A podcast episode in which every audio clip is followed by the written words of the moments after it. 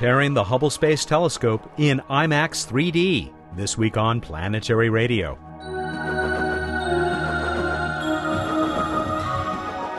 Hi, everyone. Welcome to Public Radio's travel show that takes you to the final frontier. I'm Matt Kaplan of the Planetary Society. It may already be in a theater near you. Hubble 3D is the awe inspiring film about the last repair mission to the Hubble. We're minutes away from a conversation with the commander of that mission and the producer director of the film. We're even closer to our weekly report from Emily Lakdawalla, which means Bill Nye, the science and planetary guy, is not far behind. And Bruce Betts will help me tell you how you can enter to win an anniversary edition First Scope from Celestron during this week's What's Up segment. Here's something else to look forward to. What are you doing on the evening of Friday, April 30th? If you'll be in Southern California, why not join us for Plan Rad Live, the first recording of this show in front of a live audience. Bill and the rest of the gang will be there along with our special guests, SpaceX's builder of rockets, Jeff Rakicki, and NASA pioneer James Burke. And it's free. That's April 30th. More details next week. Time now to check in with the keeper of the Planetary Society blog. Emily, you took us back to Saturn last week. I uh, had some pretty pictures that you posted on the 19th. But really, more significantly, what's this about uh, learning about the interior structure of Titan? How are we doing that? And, and why have you called it Callisto with weather? Well, it's a tough thing to learn about the interior structures of any other bodies in the solar system besides Earth, where we have seismometers that tell us a lot about the interior structure. The only way to learn about the insides of moons and planets elsewhere is to fly spacecraft very close to them while continuously feeding a radio signal from the spacecraft to Earth. And we do Doppler tracking of the spacecraft's speed as a very, very sensitive probe of the force of gravity around the planet. And geophysicists can invert information about the gravity around the planet to determine how densely concentrated the mass is. Is all the mass inside the body concentrated at the center, or is it more evenly spread out within the interior? And with Titan, it's so big, we've long assumed that its mass would be concentrated toward the center, much like it is at Earth, with a metal core over which is a rocky mantle and then an icy mantle above that, and then the icy crust. Um, but Cassini's results at Titan seem to indicate that it, its mass is not concentrated at the center. And what that means is that it's not differentiated and that it has had a less active geologic history than people have thought. Hmm. And so, more like uh, uh other moons, smaller moons like Callisto? Well, Callisto is actually one of the biggest moons in the solar system, mm. but it's unusual in that it has not differentiated, whereas its neighbor Ganymede, which is the biggest moon, is differentiated and it shows its geologic activity on the surface. Now, Titan has a very youthful surface. It's been carved by rivers and rain of, of methane, but it looks like maybe that the weather that has shaped Titan's surface has hidden the fact that Titan is not actually that geologically active. Mm. Now, I should say here that there are other members of the Cassini team who um, would would beg to differ with this result. they think they've seen volcanic activity on Titan, so it's clearly still an active area of debate. Well, we will uh, commend people to the uh, blog where you uh, have some great cutaway images. One that shows cutaways of a whole bunch of moons around the solar system. Yeah, and I have to thank Doug Ellison for putting that one together. What's this about uh, finding old lunar probes from uh, the Soviet Union? Well, the Soviets have always known pretty much where their lunar probes were, but it's still always special to see them again on the surface after more than 30 or 40 years since these missions landed. And, and two of them that were found last week were the Lunokhods, the two lunar rovers that the Russians joysticked across 20 or 30 or 40 kilometers along the surface of the moon. So we've seen the rovers and their tracks now. We'll finish with Buzz Aldrin, of all people, who tomorrow uh, starts a whole new career. That's right. He's going to be dancing with the stars. and you got a you got a cute comment from uh, one of your uh, blog fans. yeah, one of my readers said, "That's one giant leap for a man, one small step for mankind." All right, so no comment on that. That's uh, Emily Lakdawalla, the Science and Technology Coordinator for the Planetary Society, who maintains the Society's blog. She's also a contributing editor for Sky and Telescope magazine. Emily, thanks again. We'll talk to you next week. See you then, Matt. Hey, hey, Bill Nye, the planetary guy here, Vice President of the Planetary Society. And this week is the 50th anniversary of the search for extraterrestrial intelligence. It's the 25th anniversary of the SETI Institute. This is quite an idea. It started with Frank Drake back at Cornell University, and he asked the question well, what if you really were going to look for life on another world? I mean, isn't there some way to think about this, some way of reasoning?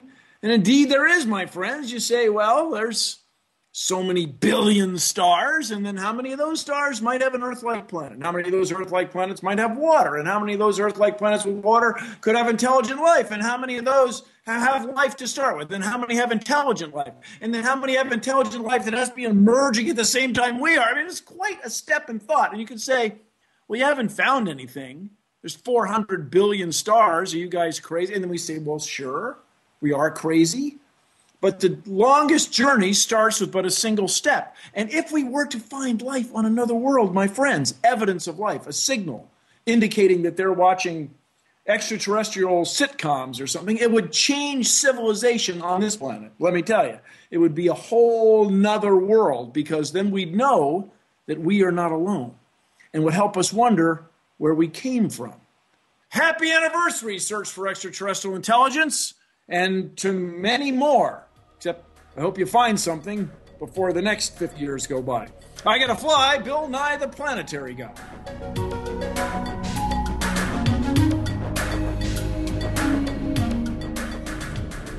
On the final mission to Hubble, seven astronauts embarked on an expedition to save it. T minus 10, 9, 8, And an IMAX 3D camera was on board to capture it. That exciting excerpt from the Hubble 3D trailer doesn't come close to communicating either the excitement or the beauty of this new IMAX production. It tells the story of the STS 125 mission in May of 2009. Commanding Atlantis was retired Navy Captain Scott D. Altman.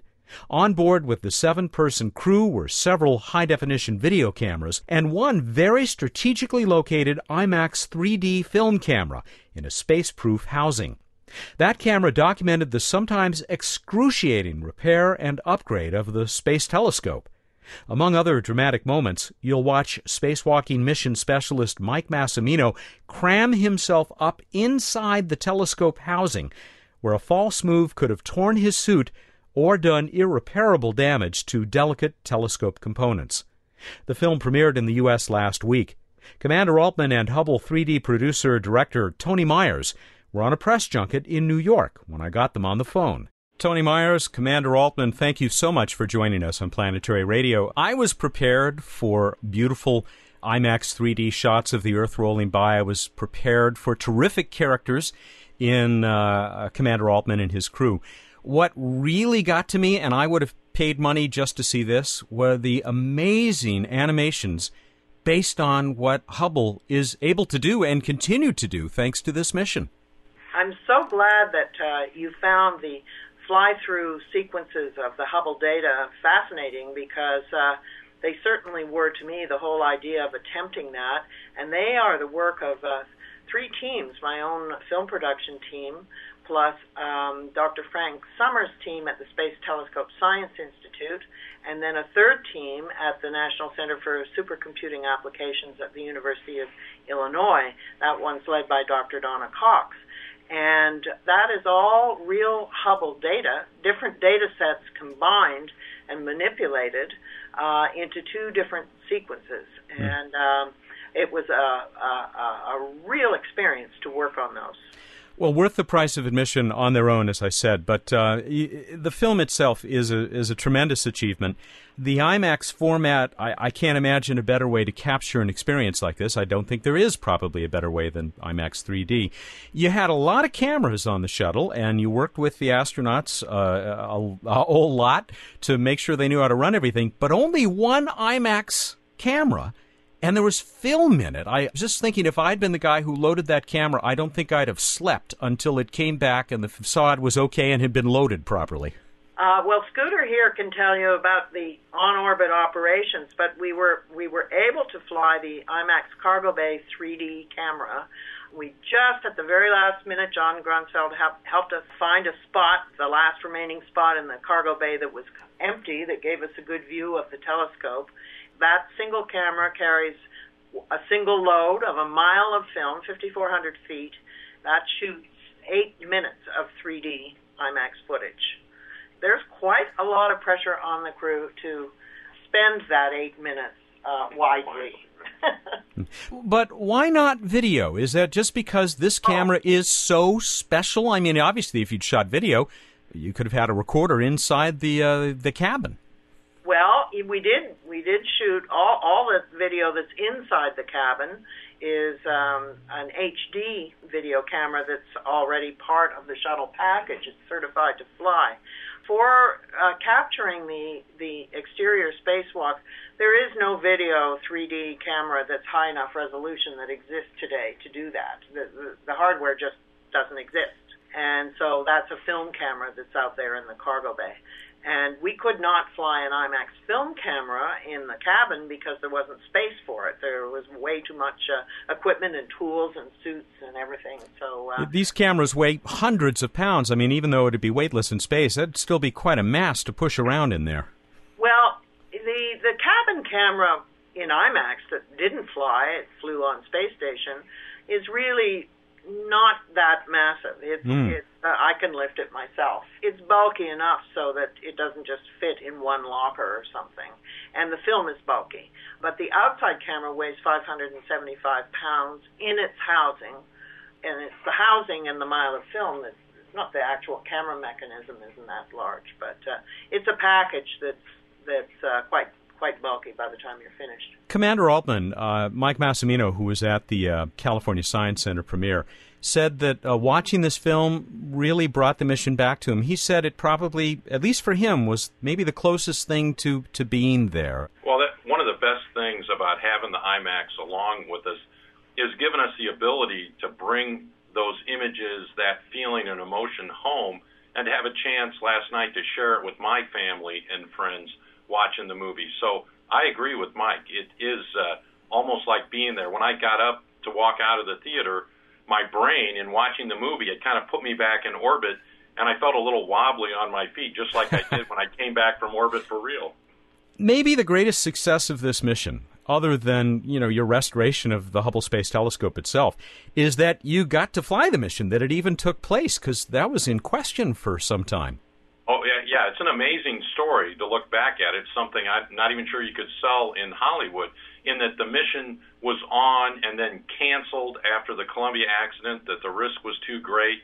Then working through all those problems, came up with a plan that dealt with the the ability to handle orbital debris damage and to be able to uh, ensure that we could safely carry out the mission. And then packing it full of objectives, more than we thought we could handle and getting to the end, and when we released Hubble to continue on its voyage, to have everything done that we set out to do. It was uh, an amazing journey. It sure was. You and your colleagues spent hundreds of hours, I'm sure, maybe thousands, rehearsing every move that could be predicted and what would be uh, required to uh, basically bring the Hubble back up to, you know, full working order and beyond that. And yet, you still ran into surprises. You ran into unexpected problems. Does that, though, say something about maybe the importance of having resourceful humans up there to deal with these kinds of things? I think Hubble is the perfect example of people and machines working together. Hubble is an incredible instrument. It's up there 24 hours a day taking those images, and yet it depends on people arriving to be able to inject new technology to keep it a new instrument and not a 20 year old, out of date, obsolete piece of electronic equipment. So having that interaction and then people on the spot. Uh, we had looked at doing a robotic servicing mission at one point after they canceled the mission, and in the end, it's just too complicated to build a machine to do that at this point. And when you run into those unexpected obstacles, you're exactly right. Having the human element both in space and on the ground, looking at the uh, problem and adapting to it, gave us the ability to overcome. Hubble Telescope Repair Mission Commander Scott Altman. He and Hubble 3D producer director Toni Myers will tell us more in a minute. This is Planetary Radio. I'm Sally Ride. After becoming the first American woman in space, I dedicated myself to supporting space exploration and the education and inspiration of our youth. That's why I formed Sally Ride Science, and that's why I support the Planetary Society. The Society works with space agencies around the world and gets people directly involved with real space missions. It takes a lot to create exciting projects like the first solar sail, informative publications like an award winning magazine, and many other outreach efforts like this radio show. Help make space exploration and inspiration happen. Here's how you can join us. You can learn more about the Planetary Society at our website, planetary.org/radio, or by calling 1-800-9-WORLDS. Planetary Radio listeners who aren't yet members can join and receive a Planetary Radio t-shirt. Members receive the internationally acclaimed Planetary Report magazine. That's planetary.org/radio. The Planetary Society, exploring new worlds. Welcome back to Planetary Radio. I'm Matt Kaplan.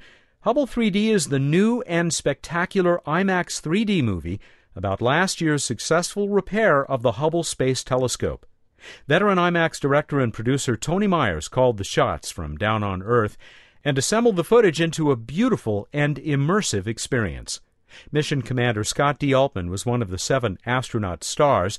He also helped run the camera that captured gorgeous footage of the repairs underway in the Atlantis cargo bay as the surface of the Earth slid by below. How are you feeling inside the cabin, watching your uh, your colleagues, mission specialists outside, struggling with you know stuck handles and strip screws and things like that? Well, I was floating, but I felt like I was on the edge of my seat the whole time.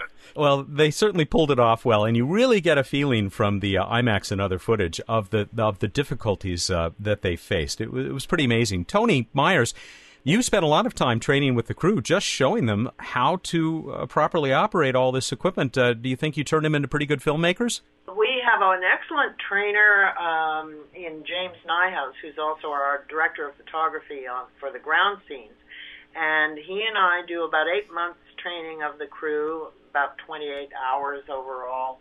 Turned out to be a little more than that because we we observed a lot of the training was sort of for training us about the mission. So we we observed all their rehearsal spacewalks underwater in the pool. We had a um, a video camera there that uh, was fixed up for us that didn't have the right lenses, but it was in the right position in the cargo bay, so we could kind of see what the the interesting moments were. What can I say? These the, this crew was absolutely phenomenal uh, at learning anything. Uh, they're very, very clever people.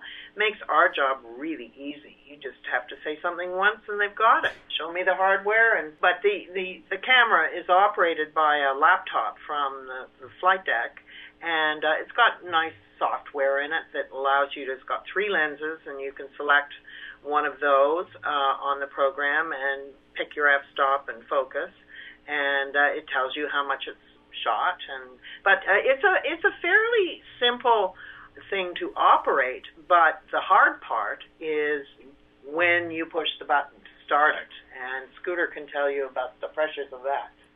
Talk a little bit about that, please. It, I know, you know, the, it went a little bit beyond that. You had to deal with some pretty challenging exposure problems, too, as you flew around the Earth.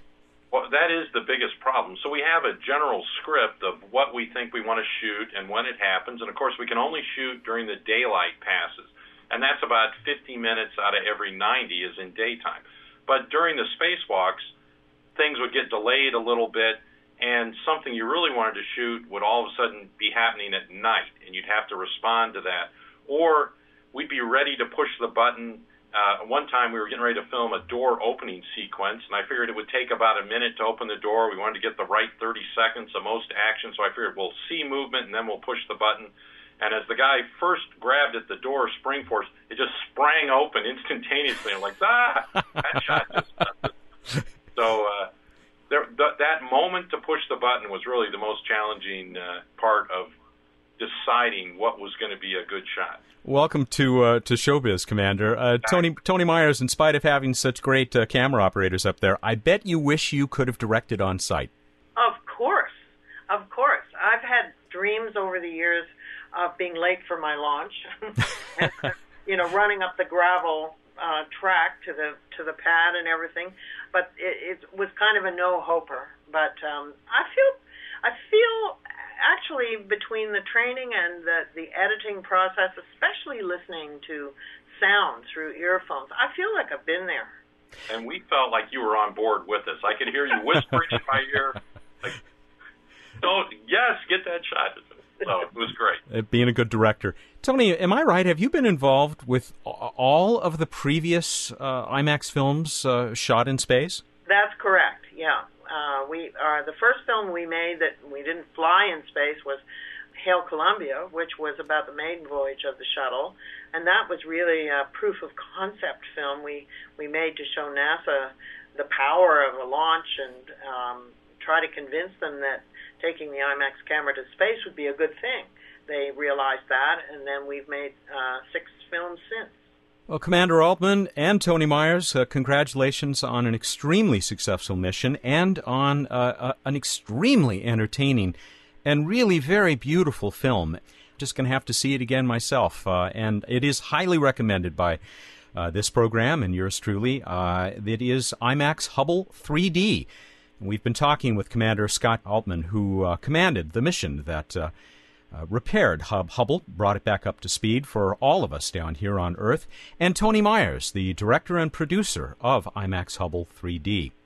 I just have uh, one other question, Commander. You've had four missions, two as commander now, 51 days in space. You're a lucky guy. I think about that every morning when I wake up.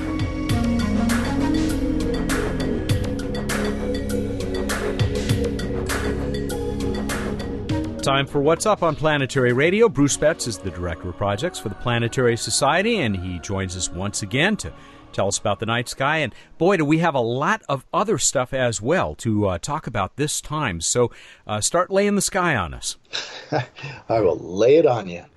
We've got Saturn right about now at opposition. It's on the opposite side of the Earth from the Sun, which has the implication that it will rise right around sunset in the east, and it will set right around sunrise in the west, looking like a yellowish star. It'll be high overhead in the middle of the night. And we've got uh, Mars continuing to fade, but still up there in the uh, south southwest in the evening sky, looking reddish and sort of near Castor and Pollux, the Gemini stars. And Venus, bright, stunning, looking like an extremely bright star in the west, uh, anytime within a little while after sunset. Hard to miss. Let us move on to this week in space history.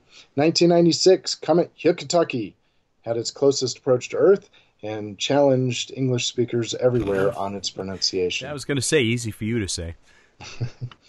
and we also had in 2001 the Mir space station re entered the atmosphere. Uh, that's our This Week in Space History. Let us go on to Random Space Fact Tenderness.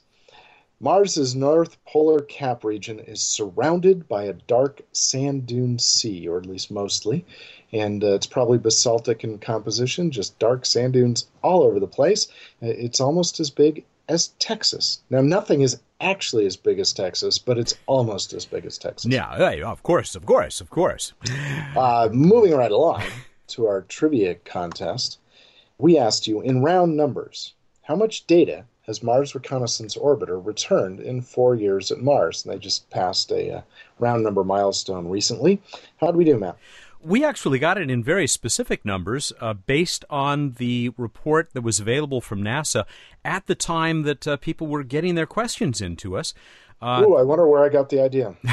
the round figure you were looking for, 100 terabits. Pretty darn impressive. As we uh, heard actually from Dr. McEwen last week, more data than all of the other deep space probes combined. More specifically, Ian Jackson, our winner this week, told us at that point 102.2 terabits of data. Ian, good enough to get you a planetary radio t shirt. Hey, Matt, you know what Ian also told us? What's that? He told us since one planetary radio archive shows about 14 megabytes, this roughly is equivalent to 900,000 planetary radio shows. Oh, well, that's just one of the interesting measures that we got from our listeners. Can I tell you some more? Oh, please do. All right, Although that's obviously the most important.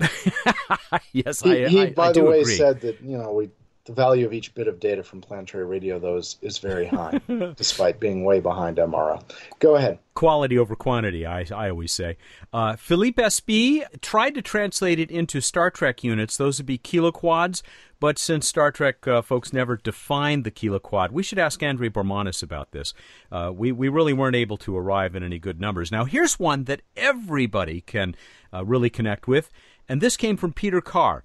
100 terabits is equivalent to 8.92857 times 10 to the 10th mobile phone text messages. Makes a nice image, MRO, their text message. Doesn't it? Yeah, absolutely. Will White figured out that it would be about 36 miles, a 36 mile high stack of floppy disk drives. Now, these are the 720 kilobyte drives, not the 1.44. So that would, you know, divide by two. But you know, my favorite wasn't even trying to translate it. This is from Edward down in San Diego, a regular uh, regular entrant. He said that yes, 100 terabits, and that coincidentally, he got 100 terabits of email spam just that morning. Half of it was actually from you, as I recall. I can identify, and I guess I can originate. So anyway, what do you got for us for next week? About how much thrust did the Saturn V rocket produce at liftoff? How much thrust, Saturn V, liftoff, go to planetary.org slash radio. Find out how to enter and to compete for this week's fabulous prize. Matt, tell us about it. It is quite fabulous. As I said last week, the winner of this space trivia contest is going to get the anniversary edition first scope from Celestron. They're celebrating their 50th anniversary at the Celestron Company, where they make telescopes and a number of other things nowadays. They only made a thousand of these uh, 50th anniversary first scopes, and I'm looking at a picture of one right now. I'm telling you, it normally sells for 50 bucks, which is incredible by itself because just the focuser on here looks to me like it's worth 50 bucks but this is actually an entire kit. I mean, they're including filters and and eyepieces. Uh, it's it's really a very impressive little scope, and it's uh, that that nice uh, Celestron orange. And uh, by the way, they asked us to mention to folks that uh, their 50th anniversary documentary, Generation of Dreamers, is now available at the Celestron website, and I've looked at it. It's pretty cool. It's uh, it's really fun. Uh, it sort of traces the history of uh, building uh, pretty sophisticated and yet inexpensive uh, telescopes, which is what Celestron does. So you got until the 29th of March to uh, get us the answer to this one, and uh, best of luck. And Bruce, just before we finish, I think you've got one more thing to tell folks about. I do, and I'll just do a quick mention this week. We can discuss more in future weeks, but we have just announced the call for new proposals for our latest round of the Gene Shoemaker Near Earth Object Grant Program, where we fund uh, primarily amateur but also professional astronomers all around the world hunting and uh, following up near Earth object studies. So if you're interested, if you're a hardcore amateur or professional, uh, check out our website. Uh, go to the projects under Shoemaker Neo Grants, and you'll find the new call for proposals due June 10th. Thank you. Excellent. Help save the planet, please. All right, everybody, go out there, look up the night sky, and think about what color you'd make your telescope. Thank you, and good night. I love the orange. See, uh, mine's gray, and I I think the orange is just really cool, and probably get you keep you from getting hit in the middle of the road if you set up your telescope in the middle of the road, which is probably not the smart. Anyway, he's yeah, we're not recommending that. Just to be clear, Bruce Betts is the director of projects for the Planetary Society, and he joins us every week here for What's Up.